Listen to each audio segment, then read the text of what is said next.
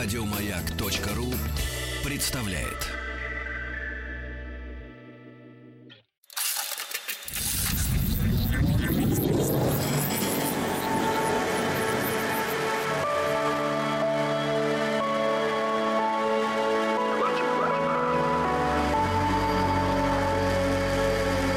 Стаховский лайф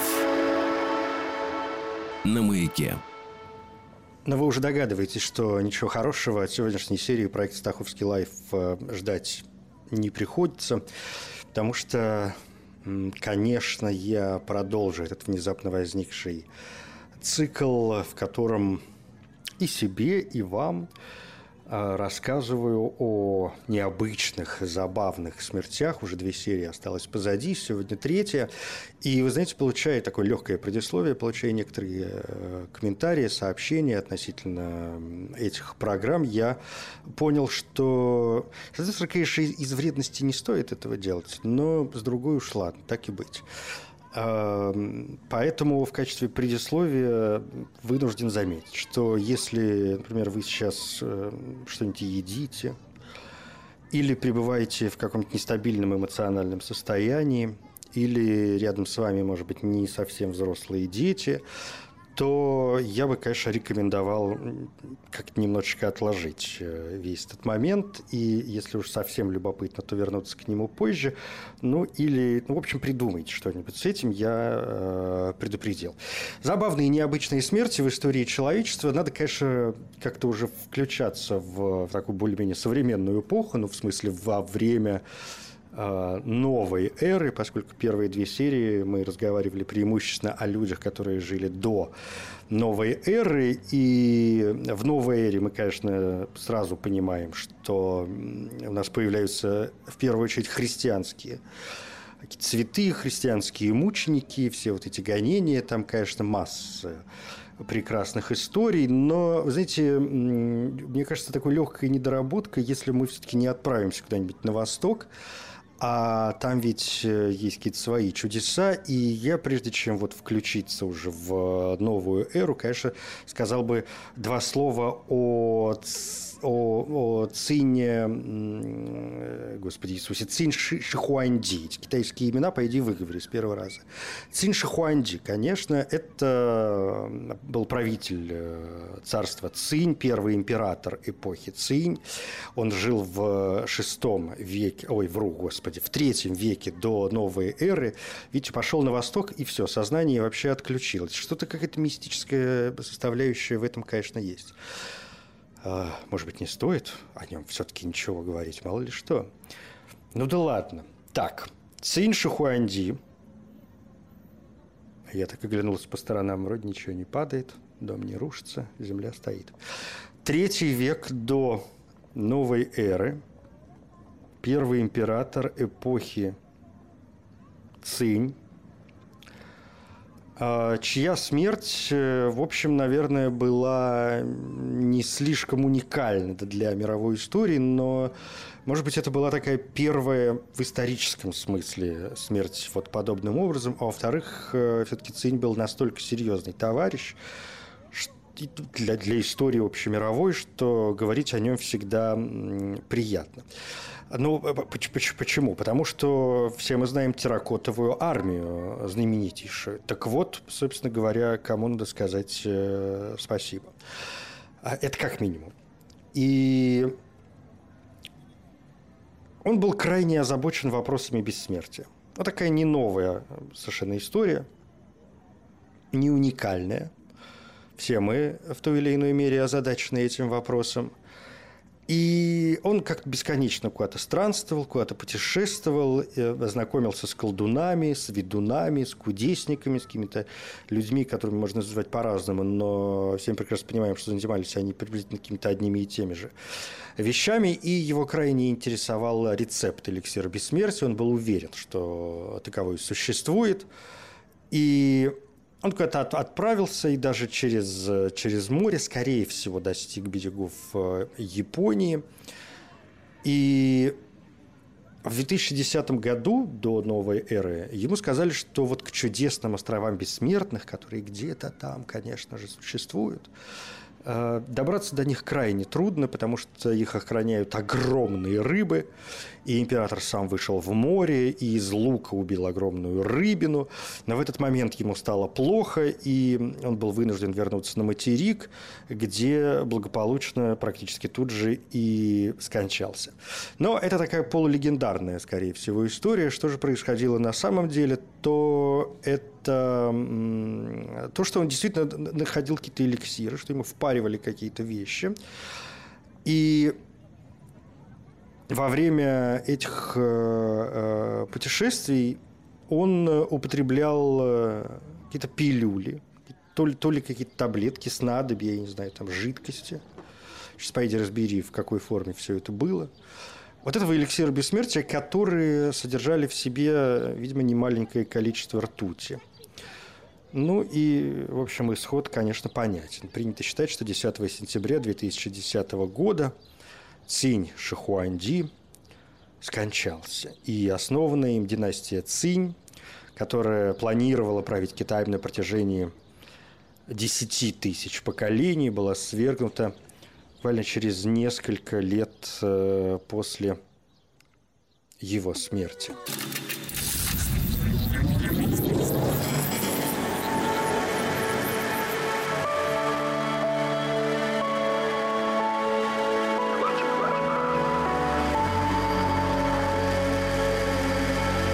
Стаховский лайф на маяке. Нет, не могу отказать себе в удовольствии рассказать об еще одном человеке, который тоже жил до э, новой эры и который сегодня, в общем, известен, наверное, в первую очередь, а может быть и вовсе благодаря своей вот не, не слишком обычной смерти. Зовут этого человека Элиазар Аваран, согласитесь, это имя, в общем, наверное, немногим что-то скажет. Эм, но вот если я произнесу здесь же имя Иуды Маккавея, то как-то станет, наверное, попроще. А, а Илиазар Аваран, он младший брат Иуды Маккавея. С Маккавеем его иногда называют э, Илиазар Маккавей тоже.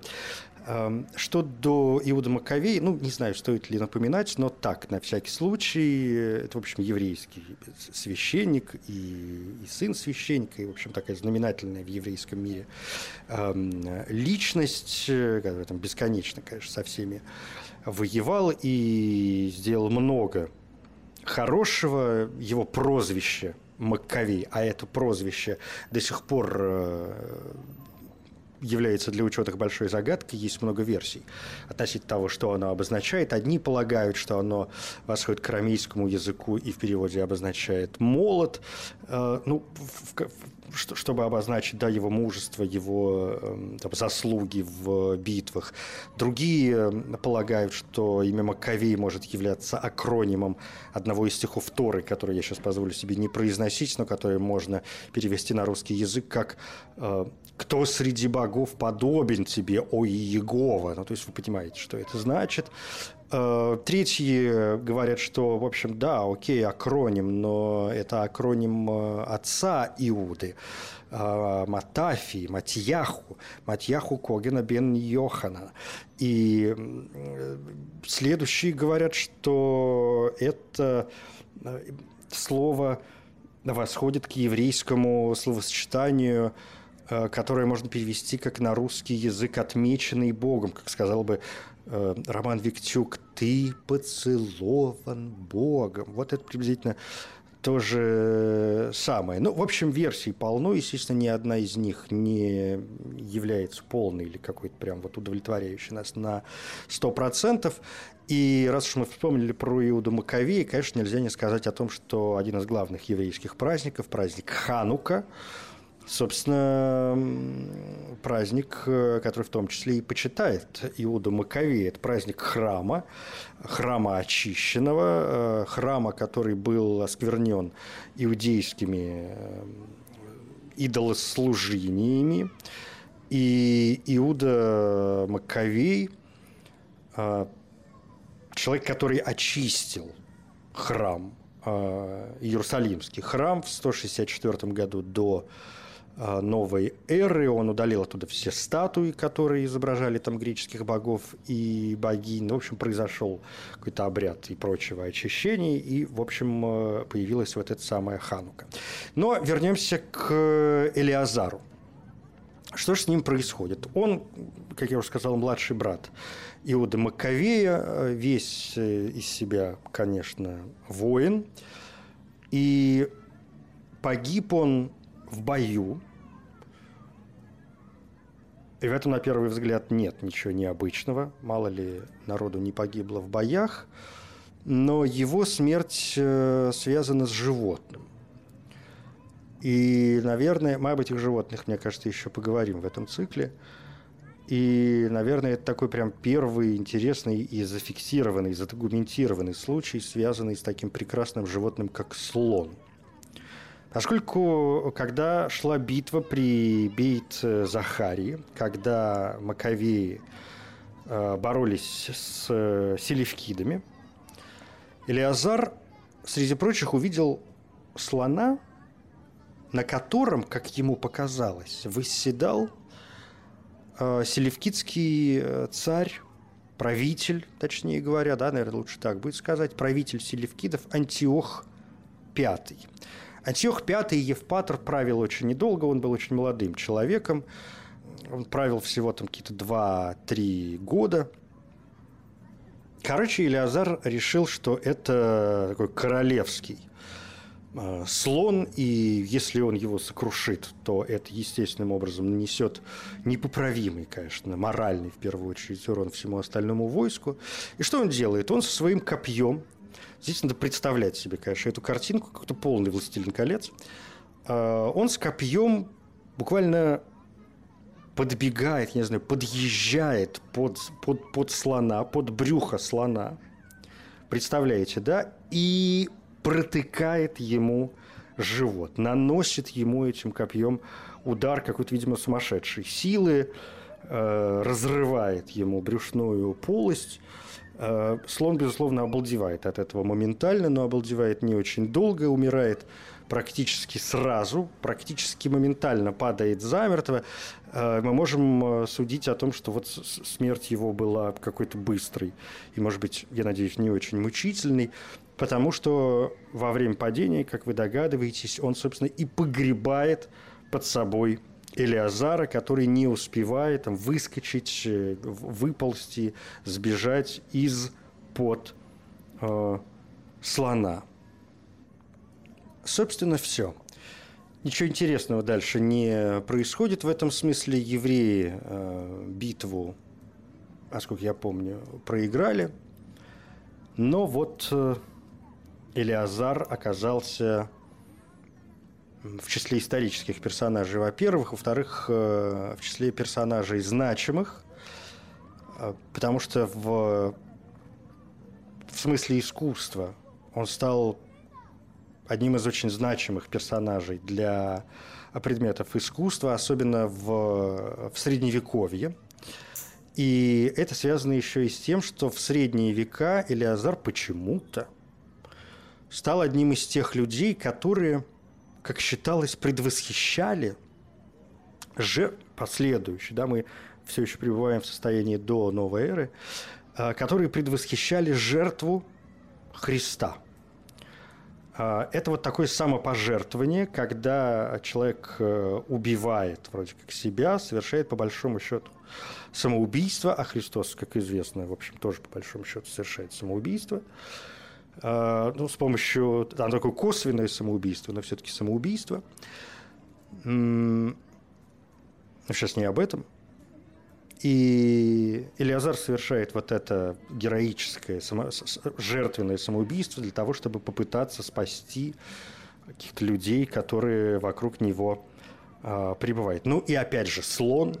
Слон для искусства очень важный персонаж, особенно когда мы говорим о каких-то восточных делах о делах э, азиатских, и мы прекрасно понимаем, что художники, особенно, например, художники средневековые, э, в принципе, никогда слонов не видели. То есть для них это существа, ну, я не знаю, для нас сегодня единороги. наверное. То есть это что-то совершенно фантастическое. И поэтому и людям, которые писали легенды, которые расписывали истории, и которые пытались эм, изображать там, тех или иных существ на картинах, в, в книжках и так далее, конечно, они получали прекрасную возможность рассказать э, не только вот эту историю, но и дать изображение того, Э, прекрасного животного, которое для нас сегодня, в общем, не является никаким фантастическим э, персонажем, в общем, совершенно какая-то обычная такая животина. Но, тем не менее, вы можете поискать, это довольно забавно.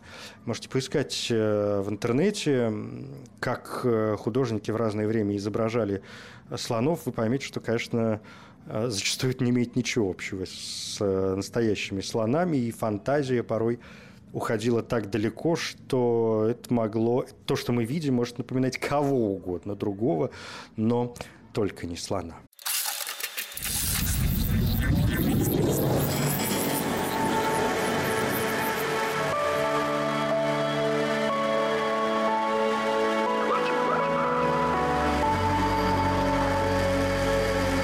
Стаховский лайф на маяке. Это «Объект-22», я Евгений Стаховский, уже третья серия из, э, как обычно, случайно сложившегося цикла, посвященного людям с необычной смертью, с местами даже забавной смертью. Да, в смерти, по моему ощущению, есть. И не только по моему, надеюсь, кое-что забавное. И все, наконец, давайте мы уже как-то перевалим этот э, вполне искусственно созданный рубеж между временами до э, новой эры и временами новой эры. И мы вот тут под занавес э, первой половины сегодняшнего выпуска как-то уже затронули имя Христа. И в этом смысле тоже, в общем, э, конечно, можно было бы сказать, что такая необычная у человека смерть, но, к сожалению, вот уж у кого, у кого, а для тех времен у, у Христа смерть совершенно обычная. Ну, это, в общем, тоже ни для кого не новость. Совершенно, совершенно какая-то банальная история, очень неинтересная. Хотя занимательно описанная э, в разных, э, в разных красках. Ну да ладно.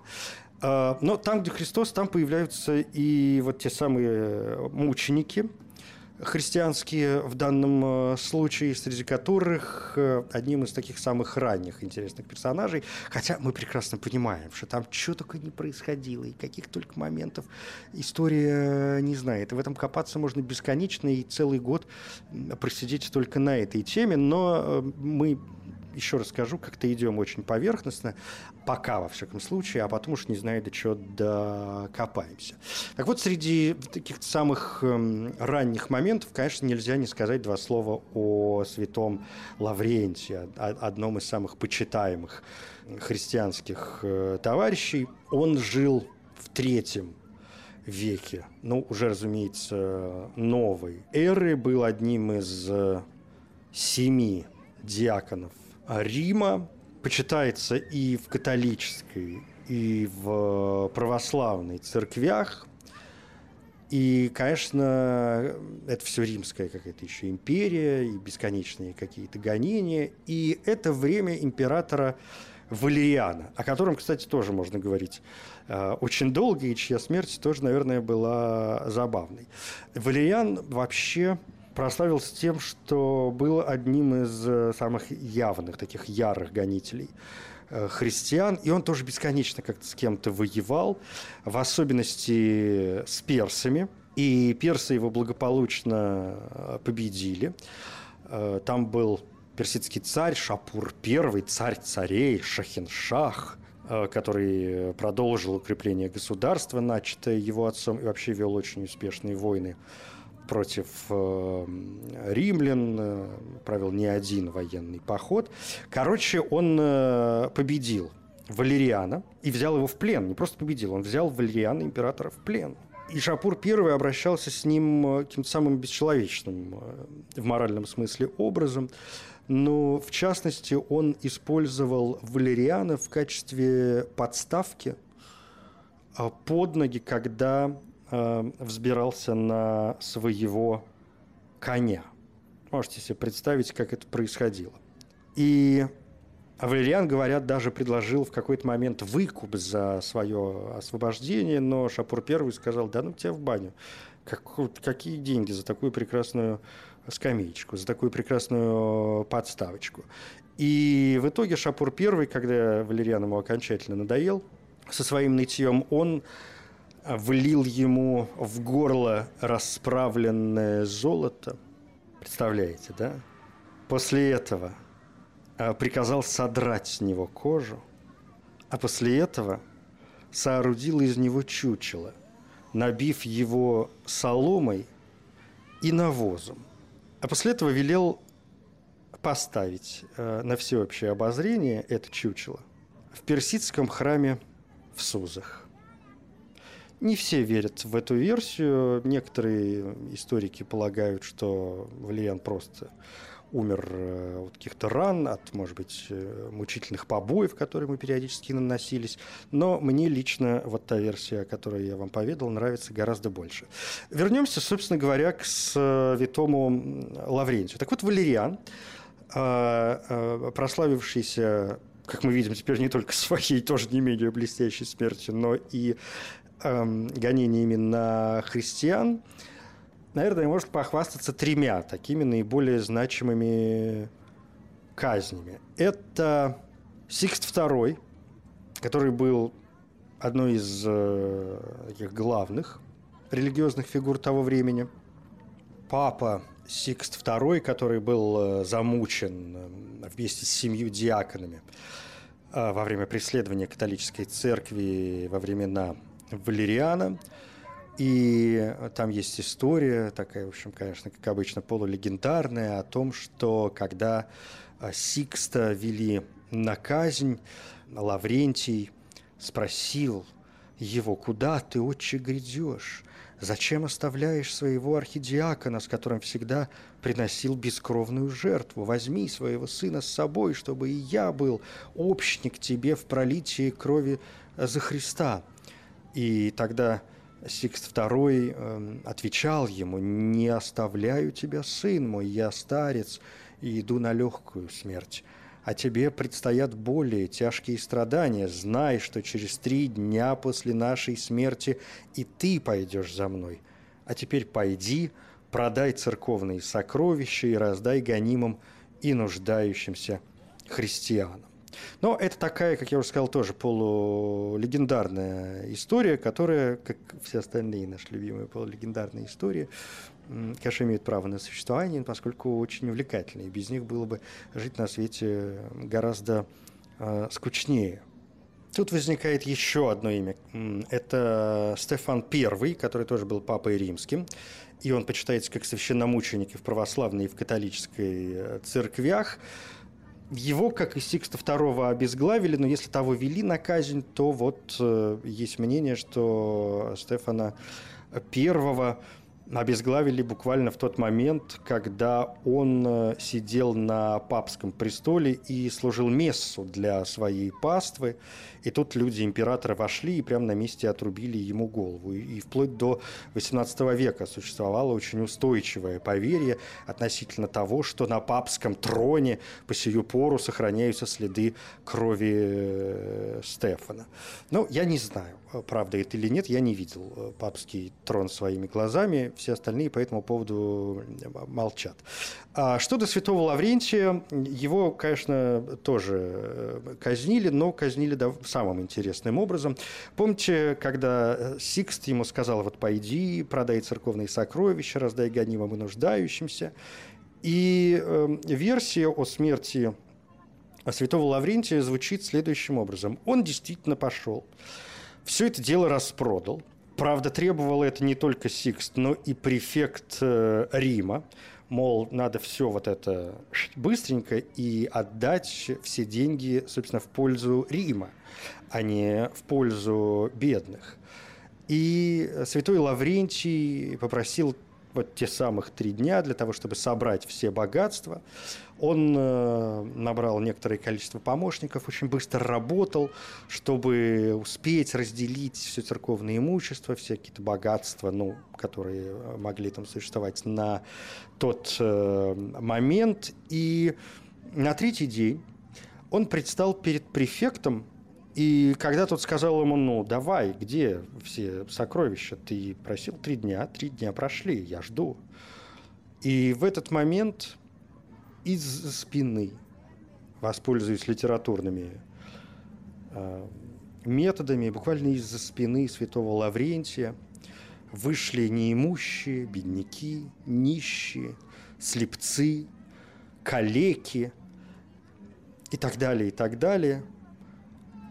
И святой Лаврентий сказал, вот истинные сокровища церкви, возьми их. Церковь поистине богата и намного богаче вашего императора. Конечно, грандиозный, не могу сказать скандал, но это вызвало грандиозное возмущение. А, Лаврентий был брошен в темницу уже окончательно и через некоторое время был казнен не через обезглавливание, а через э, даже не сжигание, а такое, знаете, поджаривание заживо – а, это был мангал, как бы цинично это ни звучало. Его изжарили на железные решетки, под нее положили э, горящие угли, и э, слуги палками, рогатинами прижимали его тело к этой горящей Эм, к, к этой раскаленной решетке. И есть легенда, предание о том, что святой Лаврентий во время своей казни говорил э, тем, кто его мучает и казнит, что, мол, вот, одна моя сторона уже испеклась, она уже хорошенько изжарилась. Переверните меня на другую, и после этого ешьте мое тело.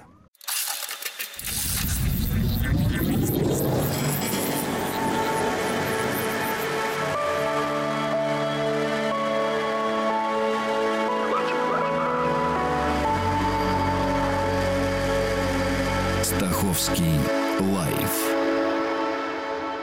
на маяке. Буквально парочка милых историй напоследок, и пора уже, конечно, обратиться к скандинавам.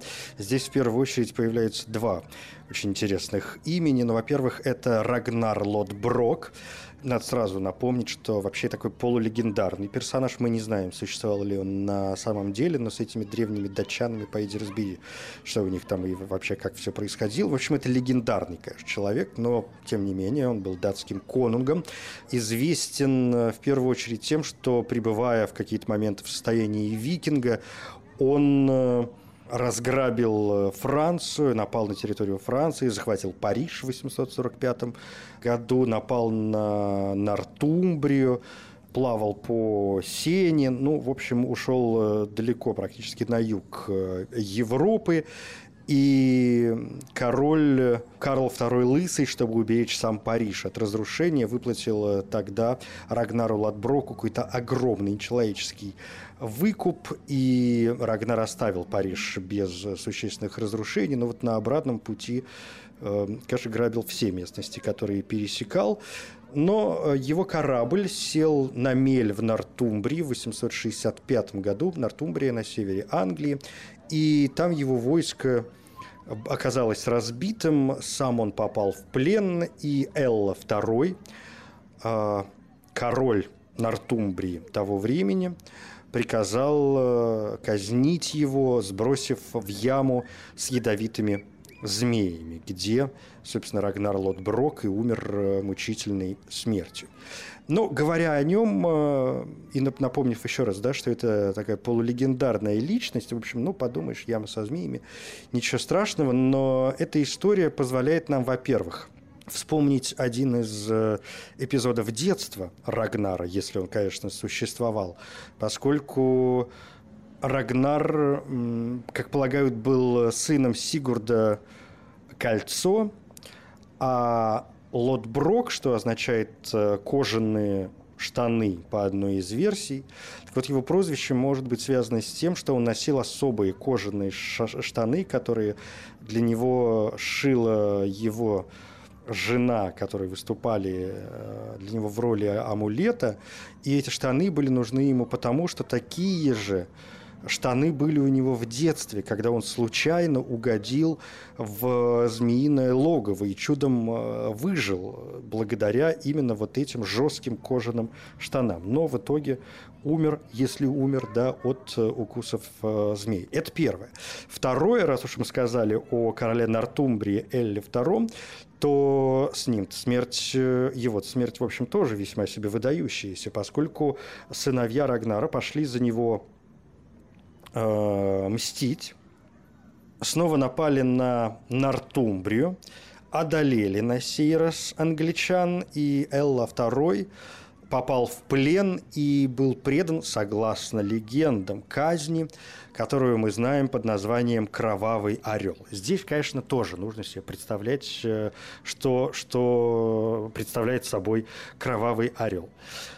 А, что делали, значит, эти люди? Они брали человека, на а, его спине рассекали ребра, Представляете? Потом разводили эти ребра в стороны, э, наподобие крыльев, вытаскивали наружу легкие и клали их на плечи казнимого. Говорят, что Элли II в этот момент еще и соль посыпали сверху, но умер он достаточно быстро. Впрочем, казнь «Кровавый орел» носит тоже такой полулегендарный э, носит полулегендарный статус. Насколько я понимаю, нет стопроцентной гарантии, что она существовала на самом деле, но зато вы можете приблизительно полюбоваться, как это происходило благодаря сериалу «Викинги». Во втором сезоне там что-то такое показано. Ну и еще одно имя, очень коротко. Вот уж действительно забавная история, как это ирония судьбы. Ей-богу, Сигурд Эйстенсон – который был вторым ярлом Оркнейских э, островов. Эм, это девятый, конец девятого века. А, это такая северная шотландская история, хотя родился Сигурд Эйстенсон в Норвегии, ну, в общем, тоже викингские всевозможные дела. А, умер он э, от того, что... То есть умер он, по большому счету, от э, того человека, могу сказать от руки, сейчас поймете почему, но от того человека, которого сам э, убил. В саге об Аркнейцах говорится, что против Сигурда выступил шотландский вождь Майл Брикте. И противники должны были биться на равных по 40 воинов с каждой стороны, однако Сигурд нарушил уговор и привел с собой 80 солдат – и в битве одержал победу, отрубил э, Брикте голову и в качестве трофея привязал ее к э, седлу своего коня для того, чтобы вот привести ее после этого домой. А, но пока они совершали путь домой, голова этого несчастного Майла Брикты болталась как ни попадя, привязанная, будучи к этому седлу, в разные стороны – и зубы, ну попробуйте себе это представить, да, и зубы его то и дело бесконечно цеплялись э, за ногу Сигурда. Вы то... Я не знаю, почему он не остановился, что там не перевесил куда-то. В общем, как-то, это, видимо, честь э, воинская и жажда славы были сильнее.